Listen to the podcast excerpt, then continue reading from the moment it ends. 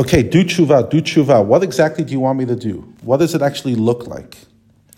So, according to the Zohar, the lower level of repentance entails returning the second letter of the Hey, the latter Hey of the four letter name of Hashem, to its rightful place. And we explained in the last chapter that means returning the Shekhinah, which is the source of Jewish souls, from the exile from which it was banished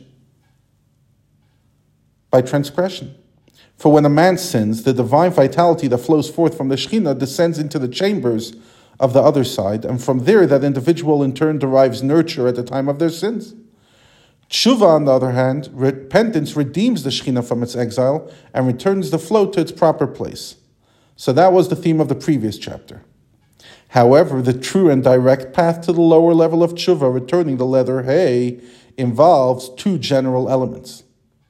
The first is to awaken supreme compassion from the source of mercy for one's divine spirit and soul, literally to be ma'ira rachamim, to awaken compassion for the divine soul that has fallen from the lofty heights, the infinite source of life, to a deep pit, the low of the low, the chambers of defilement and the other side.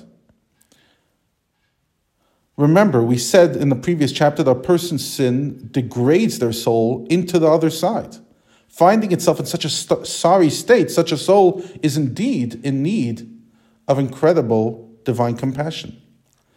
So one sh- should arouse divine compassion as well for the source of the soul, in the source of life, the four letter name of Hashem. Since the soul is rooted in Hashem's name, its degradation brought by sin causes the flow of holiness that comes from the letters of Hashem to go into the dark side. Hence, not only the soul, but even the source of the soul is to be pitied. As the verse states, Hashem He shall return to God and Hashem will have compassion for him. In other words, the sinner shall return to Hashem and have compassion for Hashem. Or Hashem should have compassion for him. How do you have compassion for Hashem's name? This means arousing compassion for the life giving power that comes from Hashem's name, that has descended by stages into the chambers of impurity through the deeds of man and his evil schemes and thoughts. Like the verse says, the king is bound in the gutters, which is interpreted to mean the gutter of the mind. We literally took him and schlepped him into, into deck, into garbage. And that's what it means to exile the, the Shekhinah, the divine presence.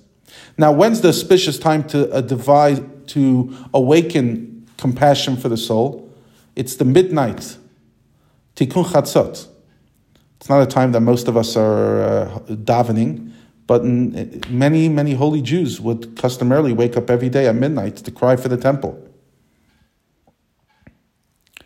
We thus see in that prayer, in the Tikkun Chatzot prayer, it says, we say the words, the crown of our head has fallen, woe to us for we have sinned.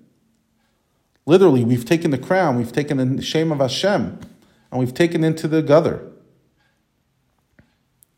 Therefore, the Holy One, blessed be He, is called the humiliated king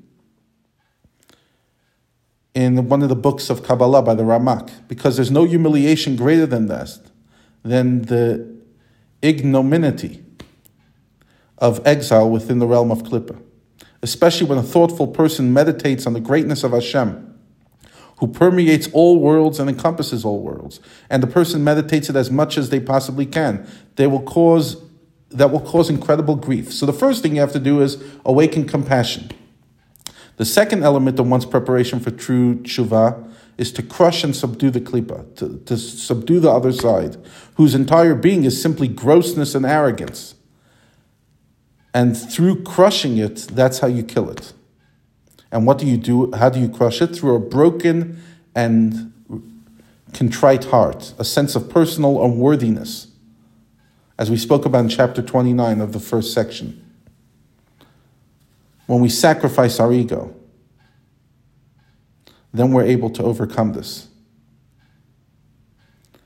He says, like the Zohar describes on the verse that says, offering to Hashem, and he uses specifically the name Elokim. Offerings to Elokim is a broken spirit. And what the, and the Zohar explains that when you're anim, you're bringing an animal sacrifice, that is to the name Havaya. Of, However, to Elokim, you, you don't bring an animal, but rather you break the evil side. And remember, Elokim is, is when Hashem's hidden. So, in other words, when you've gone off the beaten path and you want to return, you first have to return to the Elokim, and that is don't sacrifice an animal, sacrifice your ego.